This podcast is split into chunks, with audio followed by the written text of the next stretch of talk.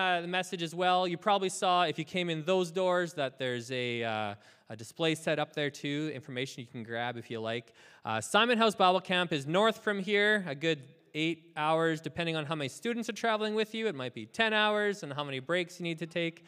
Uh, but we have a, a unique connection with Simonhouse, not necessarily always to summer ministry, but for years, we always went up on the May long weekend with our grade 11s and 12s to run kids program for the Northern Bible Conference.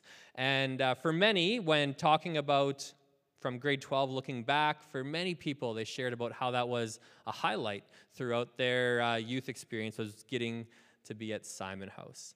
Uh, so I'm really grateful for Simonhouse. I'm grateful that we have uh, this, this link, this connection in some way. And, uh, and if you don't know, like Simonhouse is an MB camp. It's part of our, our conference, it's part of our family of churches here in Manitoba. So, Darrell, if you want to come on up, and uh, I'm going to pray for you and look forward to what it is you have to lead us in from here. Heavenly Father, we thank you for this morning. I thank you for Simonhouse Bible Camp, uh, the, the place, the people that have served there, and the ministry and impact that it has.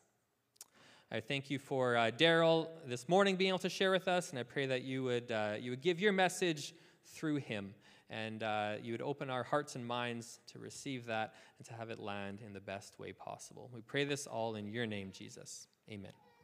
Amen. Well, thank you. Good morning.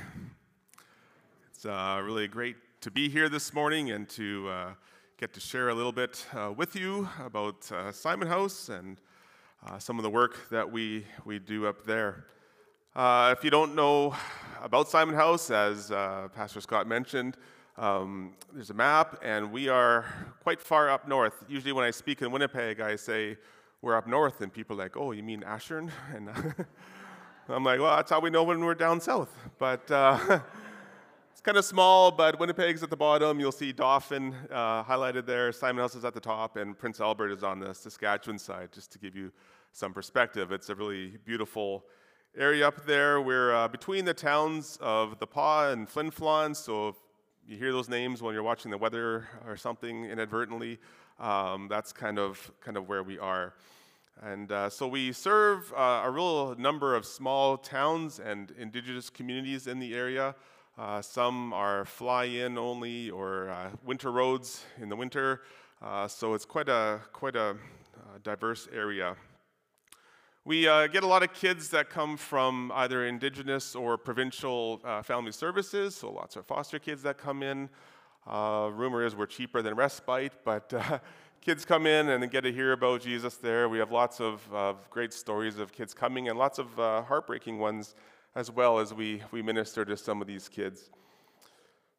Uh, most of them, of course, uh, that come to camp, it's really interesting is that we have about 80 90% of our kids really have no church influence. Uh, so, you know, kids are coming to Bible camp. We, we keep Bible in our, our name. They know where they're coming to.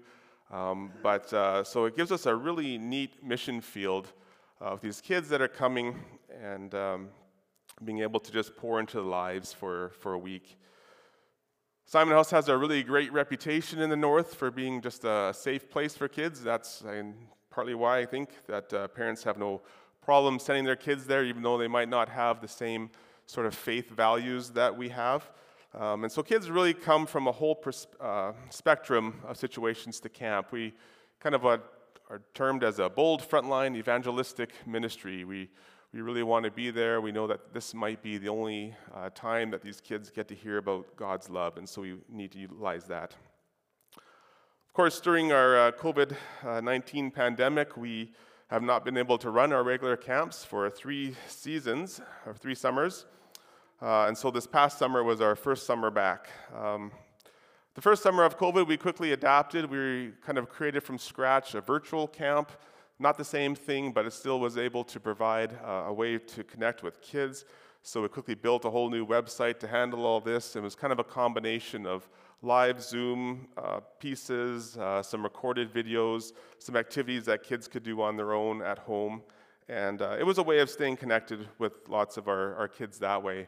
And then for last year in 2022, uh, we had different church groups that came up to do some work projects at the camp. We had some damage that was done uh, from uh, our lake, uh, kind of obliterated our dock, and a few other things. And so we kind of got the camp back into a good position. And then we ran uh, one week of what we called a work and leadership training, just to kind of work at rebuilding some of our staff team again, um, as some of that momentum kind of decreased over, over that time. So it's definitely a challenging year of preparation to get camp back up and going again. Uh, our camp leadership model is a mentoring model, of course, so, so staff will start young as a leader in training in LIT and kind of maybe work their way up through to cabin leader and into our senior staff or with programming and, and whatnot. And so we, you know, typically can get a good three summers uh, people come up for, but we have an unusual um, statistic that we actually are able to get a lot of our youth for like five summers, which is actually a lot of time. and we're really thankful for that. But uh, people uh, see the importance of our ministry, and so they like to stay on. Of course, uh, COVID killed that momentum and, and that mentoring. We had this, this three year gap now, and so, so we've had to start fresh. So this year we had the smallest number of a staff. We had about half the staff that we usually have. Um, but we had the most diverse group. We had them coming from British Columbia, Alberta, Saskatchewan, Manitoba, Minnesota, Arizona, and Florida, if you can imagine that. so uh, it was great having uh, just a, a, really great team come up and with a lot of uh, different diversity there and all. Um, you know, being our start back year, uh, some of our connections kind of weakened through COVID and all, and so we didn't have our usual number of kids apply, so it's sort of balanced out. We didn't have to turn too many away, but of course, for this summer and going forward, we're aiming for full camps again. This uh, summer was definitely what I would call a quality over quantity summer. And uh, I was asked this morning and earlier, and trying to count back, I guess I'm in my 25th year now of leading Simonhouse Bible Camp, which is more than half my life. Um, I like to joke, although it's probably not actually a joke, but it's. Uh, um, I haven't decided what, what I want to be when I grow up, so I guess I'll uh, keep, keep working on there. But the reality is, I really just love the mission. I love the mission of what Simonhouse uh, does. I, um, I love the people of the North. It's, uh, it's challenging and uh, it's, it's interesting and um, it's just really, uh, yeah, it's just, it's a good place to work. I moved out to Manitoba uh, after answering an MB Herald job ad. I moved out from uh, Kelowna, BC, where I grew up, with the smallest U-Haul of you could get, and um, with everything I owned, and I haven't turned back. And you know, we just have such a fantastic staff team throughout the years, and kids coming to the Lord. It's just been super uh, exciting to see. And this year, the Lord really provided just a really cohesive, mission-focused, energetic group that came and served selflessly, and it really showed. And again, saw many lives turning to Jesus. Uh, during our staff training week, we do a week long group uh, time with the group just to kind of get them uh, on the same page, procedures of camp and uh, whatnot. But I always give a, what I call a short Bible quiz to my staff. They refer to it as the dreaded Bible quiz. Um, but uh, you know, my philosophy is uh, we're here to teach the Bible. We should probably know what it says. And so let's start with some basics and see where we're at. And so uh, at the beginning, I always ask them how many times they've read the Bible cover to cover, which typically there's not too many. Although I'll say this one of our youngest staff this year has done it three times. He's about 15 or 16 years old. So that's pretty impressive. Three times cover to cover.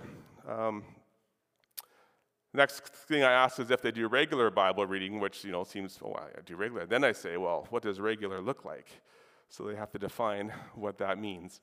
And then I got to go into some other questions, some basics like who said the verse, you know, for God so loved the world, he gave his one and only Son, that whoever believes in him shall not perish but have eternal life, which of course is Jesus. Or it might have been, you know, who wrote the book of Romans, you know, which would be Paul, those kinds of questions. At the end of the test, I have these three paragraphs, and I got it from kind of a youth ministries workshop thing I had been at years ago.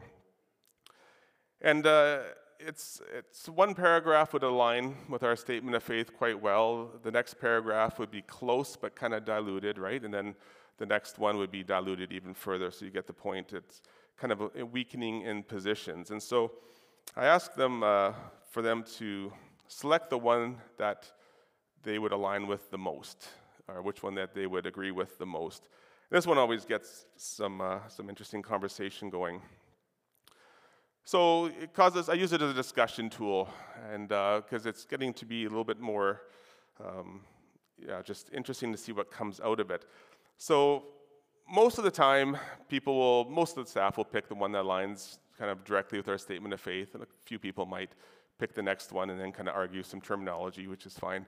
But it was interesting was that this year was the first year that I've actually seen most people go to the second paragraph, the more um, diluted one, and a few people agreeing with the, uh, the one that would directly align with our statement of faith.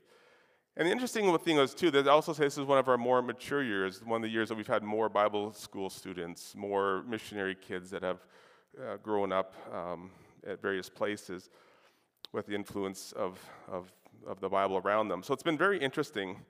You know, it kind of surprises me, but then doesn't surprise me at the same time. And I think what we're seeing in all this is a, a type of culture creep, which has been happening for a long time. Culture creep continues to grow, and it's slowly been eroding away at the Christian faith. C.S. Lewis, in the popular book The Screwtape Letters, says Indeed, the safest road to hell is the gradual one, the gentle slope, soft underfoot, without sudden turnings, without milestones, without signposts. You know, it doesn't seem right to be claiming that Christianity is the only true religion or that Jesus is the only way to heaven in today's day and age.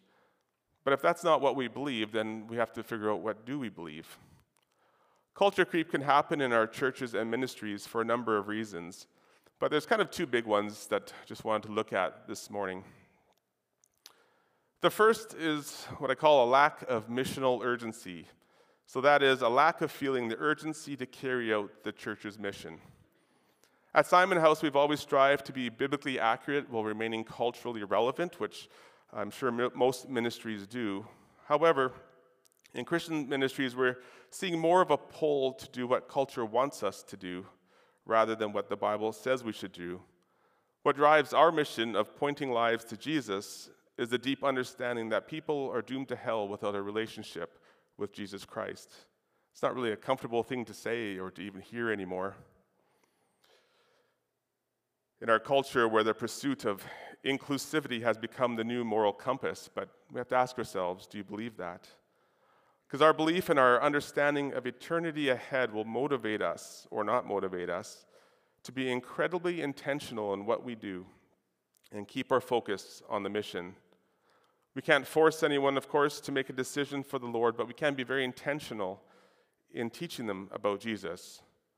We can directly teach about Jesus, we can model Jesus' love, and of course, we can ask each and every camper who comes on site if they would like to have a personal relationship with Jesus, which is what we do. In addition, we can present the gospel to the parents that are closing programs uh, so that they too will hear. You know, it really is truly amazing at what one week at camp can do for a person. We see a high number of kids giving their lives to the Lord or rededicating themselves to Him. At the very least, we plant seeds that hopefully will take root and grow. I'm not sure if you've ever heard of the uh, indigenous TV program called Tribal Trails. It's based out of Prince Albert. Uh, but on one episode, they had a guest who had shared her struggles in life. She was now an adult and recounting how, um, in her early, I think it was like her late teens, early 20s, she had moved to Winnipeg, got into the wrong things, and uh, was, was living a life that she didn't want to live. She hit rock bottom in her life, but as that happened, she began to recall the things that she had learned at a Bible camp as a child. She ended up turning back to the Lord and got herself into a better place just from those seeds that had been planted which is super exciting. You know, one week can have an impact, but the really truly special thing about that story was that it was at Simonhouse Bible Camp. So we see that those uh, seeds have been planted years ago, and it just affirms in us that God can continue to, to, make them grow. So um, I was super excited this morning uh, getting the leadership report. I don't attend your church, but uh, there was a really great segue into kind of where I'm going a little bit. Uh, my graduate level education is in leadership and management and um, majoring in organizational le- leadership. So to some, they think it's a pretty geeky field. But uh, many people with that degree become consultants and or help other organizations to do better. So I also get very excited about making organizations efficient and effective in what they do. Um, yeah, so including the church. And from time to time, I'm kind of asked to help out with other organizations or churches as they work through some of the governance or some other issue, leadership issues that a lot of people find pretty boring or overwhelming, but I kind of nerd out doing. How much more exciting, and I think you saw it this morning, can it be when a place is running really well and they're doing what they're supposed to do and you're feeling really needed and you know you feel like you're in that sweet spot and that's where it's just really exciting to be part of those kinds of organizations. It certainly beats meeting after meeting where you go round and round and nothing really gets accomplished. If we're going to do something, then let's do it well and let's do it with passion. Every church will have a different mission statement uh, that will highlight, you know, specific things maybe in their context a little bit, but all of them at the heart should have the Great Commission uh, in it, which is what all of us are told to do uh, who are Christians, and it's been given to us as our broad mission statement. Jesus said, told us, Therefore, go and make disciples of all nations, baptizing them in the name of the Father, the Son, and the Holy Spirit and teaching them to obey everything I have commanded you. We are to bring Christ to the world, starting in our homes, our towns, communities, and spreading out from there. And I'm finding more and more that uh, culture creep is convincing people that this really isn't that important. In fact, I'm a bit surprised when I work with some churches where I hear pushback that the Great Commission is maybe not the primary purpose of the church. It's not bad, but it might not be the reason for the church. If it isn't, then what is it? Doesn't Jesus tell us to do this? Our missional urgency is directly related to our understanding and belief of Scripture. If we truly believe that people are doomed to hell without a personal relationship with Jesus, then what are we doing about that? We can do a lot of good things, but we always have to ask ourselves are we doing the right things? If Jesus isn't the only way to heaven, then of course we can be, become more complacent. But what does the Bible say? In John 14, 6, it says, Jesus answered, I am the way, the truth, and the life. No one comes to the Father except through me. John 3:16 says, For God so loved the world that he gave his one and only Son, that whoever believes in him shall not perish, but have eternal life. Do we believe that? There are some verses I share at almost every closing program with campers and parents that come from Romans. If you declare with your mouth that Jesus is Lord and believe in your heart that God raised him from, from the dead, you will be saved. A couple of verses down in verse 13, it says, For everyone who calls on the name of the Lord will be saved. For me, I always come back to mission. What is your mission and do you live it? Do you believe it, it's important? If you don't believe it's important or don't really subscribe to it, you're not going to be particularly effective at doing it. One of the great killers of the effectiveness of the church is a lack of understanding of the mission. Most churches have a mission statement on the wall, but if I, were walk, if I were to walk up to various people and ask them what that mission was, you often get a lot of really blank looks. The mission should be so leave, lived and breathed that people know it and own it and can recite it. The mission should be something that drives us, it's why we're there. Otherwise, it becomes very easy to do good things, but just not the right things. For a church, the right things always come back to people growing in Jesus. Now, of course, that doesn't mean we should only do Bible studies and not do fellowship or any kind of social helps, not at all. But in doing those social help pieces, pieces we need to make sure that there's an intentional, lack, um, intentional link back to Jesus. At camp, we use each activity not only as part of the reason why kids want to come to camp, but also each activity is linked to the Bible to intentionally teach them biblical truths. One lesson from our climbing tower might be on faith and trusting the rope. Archery is a really great one uh, because in technical archery, there's such a thing apparently. Technical archery, when you miss the target, when you miss the mark, it's called a sin. And so, of course, you can uh, bounce off that really well. It's a great analogy to work from. In our staff training week, one of the verses we always take a look at in context of a group of verses that we can use to kind of share with campers the need of Jesus in their life um, comes from Revelations 3:20. Here I am, I stand at the door and knock, and if anyone hears my voice and opens the door, I will come in and eat with them, and they with me. Sounds pretty good, right? I mean, we, we all want this. Uh, this picture of Jesus wanting to have us in, in our lives, wanting to have Him in our lives. I uh, understand that how this can this verse you know works really well in this context of you know sharing the gospel and how Jesus is there ready and willing for us uh, to become a believer. But it's always a little off for me because that's not quite the context in which it's in. So let me ask you this: Do you know who this verse was written to? This passage wasn't written to the unbelieving, it was in fact written to the church in Laodicea. So, so think about that for a second. There's a church going on, there's activities happening, and Jesus is on the outside, knocking on the door, peeping in the window, trying to see what's happening. Uh, it's not really a great picture of, of church that's doing the right things. They very well could be doing the good things in that church, you know, organizing things or whatever, uh, but perhaps missing out and doing some of the wrong things. Jesus says to the uh, church in Laodicea a little bit earlier, which gives us a little bit of uh, indication of what the problem was, perhaps. says, I know your deeds, that you're neither hot nor cold. I wish you were either one or the other. So because you are lukewarm, neither hot nor cold, I am about to spit you out of my mouth. Those are some pretty sobering, harsh words to hear about a church.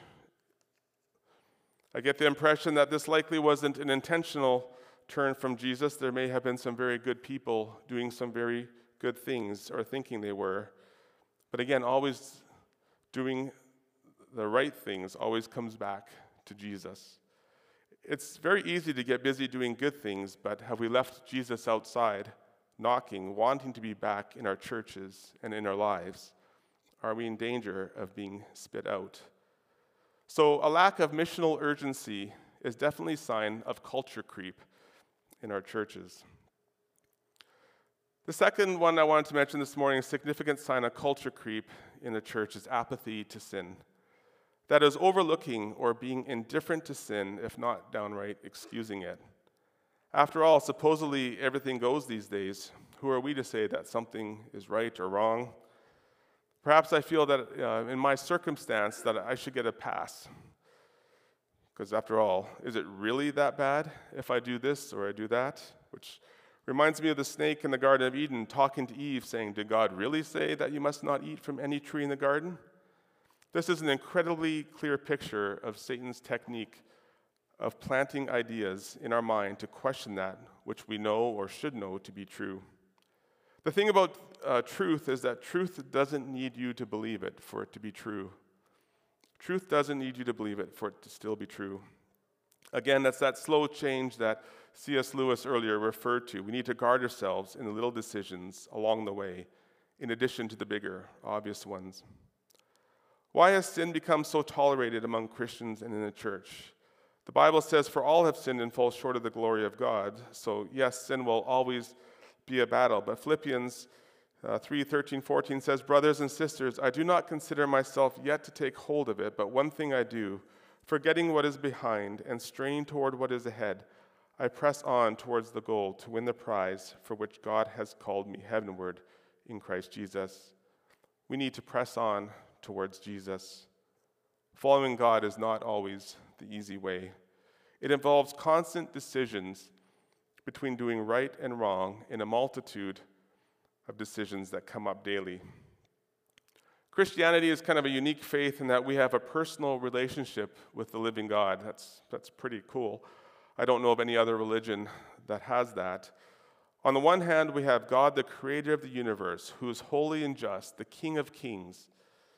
And on the other hand, we also know God as Abba, which can be a much more personal kind of a connection, translated as dad or daddy, God our, our father, God our dad. That's it's very much a very close relationship that we have. We can come to God and talk to Him directly and tell Him about our day and uh, tell Him about our concerns. Hopefully, remember to uh, bring our praises as well. But sometimes I think this casual closeness, uh, while so amazing, can also hinder us by allowing us to become too casual or downplay or forget the holiness of God. We justify ours and others' sin for whatever reason, though often out of convenience, because doing it the right way may cost us somehow.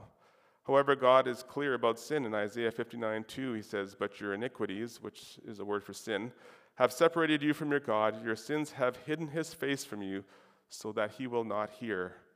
Sin is a problem. As I mentioned, the archery definition of sin is missing the mark. It doesn't matter if you miss by a little or a lot. The Bible doesn't rate uh, sins as greater or lesser. All sins are a problem. Our sins affect our relationship with God. God and sin cannot coexist. Remember that after Adam and Eve sinned, they were expelled from the Garden of Eden, where God was. I have no idea of what hell will look like. However, I have heard hell described as the place where God is not. It's the absence of God. The culture creep defense is to say, don't judge me, or we're, you know, who are we to comment on other people's lives? Some like to quote the verses in Matthew that says not to judge. And truthfully, we cannot hold people who do not claim to be Christian to Christian morals and standards. If a person doesn't claim to be a follower of Jesus, then, we, uh, then how can we hold them to that standard? But, friends, if we claim to be a disciple, a follower of Jesus, that means that we are his representative. Our lives are proxy examples for him. For some people, we may be the only Jesus that they get to see. If we're living in blatant, deliberate, intentional sin, then we need to be held, held account, accountable as well. Proverbs 27 17 says, As iron sharpens iron, so one person sharpens another. And makes me think of those chef things that go back and forth. And the funny thing is, those sharpening rods, is that what you call them? I don't know. I don't do that. but you know what? They actually wear down over time a little bit too, right? There's a little bit that comes off. You know, it's not easy. It's not, not meant to be this easy. So if we're helping someone else, you know, sometimes there's a little bit of a uncomfortableness with it as well. Often, part of baptism, uh, we'll have a talk with the congregation and as well about accountability to the, to the body. Galatians says, Brothers and sisters, if someone is caught in a sin, you who by the Spirit should restore that person gently. Of course, that's best done after we've considered ourselves and make sure that we're walking in right communion with the Lord. We should be regularly evaluating our lives. Ensure that we're living the life that Jesus wants us to live. You know, we do that often during communion, but doesn't hurt to be doing it more often too, and just ensuring that, that uh, we are walking right with God. The Bible uses the analogy of a body when referring to the church and how if one part suffers, so does the rest of it. Friends, if we claim to be Christians but are living contrary to that in blatant intentional sin, knowing that we are in sin and having no desire to change, then the rest of the body will become sick and will suffer.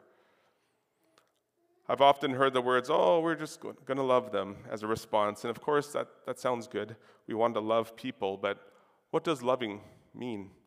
Does loving them mean turning a blatant eye to sin, uh, which is actively pulling someone away from Jesus? If we truly love them, wouldn't we want to walk, walk alongside them and help them turn back to Jesus? Does love, real love, not bring people closer to the original love, which is God? After all, God is love. We want to have healthy churches. Of course, this can be uncomfortable and messy, but we need to pray for wisdom and a loving approach to do it. We need to stop excusing sin, but that is something that needs to be handled very well and biblically. I've seen time and time again of churches who deal with sin in a careful, loving way become incredibly effective and thriving. It only makes sense, though definitely not easy. But God gives us instructions to do so. Allowing the church to become indifferent and intolerant of everything only leads at best to being lukewarm. So, apathy a, uh, to sin is another sign of culture creep that we're beginning to see in the churches. My role as executive director is a lot of things, but a big part of that is working with young adults uh, in our ministry team as they're at a place in their life where they will soon be leaving home and starting to make decisions uh, on their own in regards to their faith. They'll have to decide if they're going to get up in the morning and, and go to church and, or not. Uh, the researcher Barna did a study a while ago and uh, found that a surprisingly high number of young people turn away from the Lord in their 20s, early 20s. Well, what are they doing at that point, right? They're moving out of, out of their home, parents' homes, they're going out on their own, they have to make those decisions for themselves. I want to encourage them in making their faith their own. Uh, we talked about the Bible quiz and, and how those who indicated they read the Bible regularly did much better in it. So, of course, you know, that's nothing earth shattering. But uh, we do need to be in that word and reading the word and not just saying, well, I think God would do this or God would say that, because that really kind of makes us put ourselves at the level of God, which is probably not a good thing to do. I really try to spur on our young staff to become excited, passionate disciples of Jesus. As Christians, we all need to remain steadfast and committed to the sharing of the gospel, immersed in the word and understanding and believing that people are lost without Jesus. We need to guard ourselves and our Christian family from sin and be effective and healthy in the church. Thank you for all you do as a church in this community. We're looking for our, our team for next summer already. I live summer to summer. Uh, it's just kind of weird, even though I love skiing, so it's this weird world I live in, but I'm already promoting for next summer. So, uh, just so you know, our leader in training program, which has a minimum age of 15, and uh, cabin leaders are usually 18 or so, unless they've done some other leadership training. Uh, we look for a program director, assistant program director. Some of these roles start uh, already back in, uh, in end of April or May, um, and so we're up there for a while working ahead.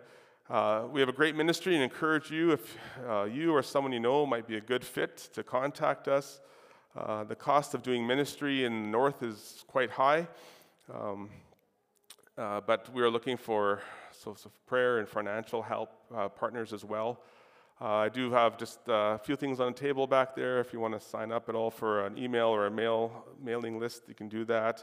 Uh, I'm always asked when I go places. We have cookbooks for sale that are really popular, and so I brought some along. I don't know, maybe you want a cookbook. Uh, I can take cards for that or a donation or something as well. Uh, so you can visit our website at www.simonhouse.ca. There's always lots of information on there on staff and things or um, how to donate. So this morning I'm going to close with a video that uh, I gave our one of our program director Toby the job of putting together a video. I said I need a new video that tells people why they should work at camp, and uh, I'm pretty excited with what they came up with. Um, I even get a little bit emotional sometimes because it lets me know that, you know, we've been doing some good things up there throughout the years, even though it seems pretty lonely at times. And so I hope you enjoy this video. Um, it'll just give you a little taste of what our summer uh, was like again. So thank you.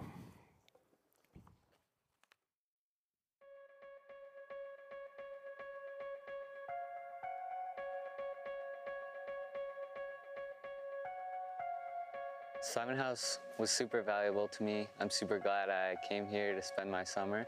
It was just a really great place where you can get away from all the busyness and distractions of school and life and just take time to have fun and really focus on God and exploring the Bible more. I made a lot of new friends here who are Christian. We're all here to love kids. We're all here to serve each other and to serve God. The community we have is one of support and one of encouragement. It's really a place where I was able to grow in my faith a lot.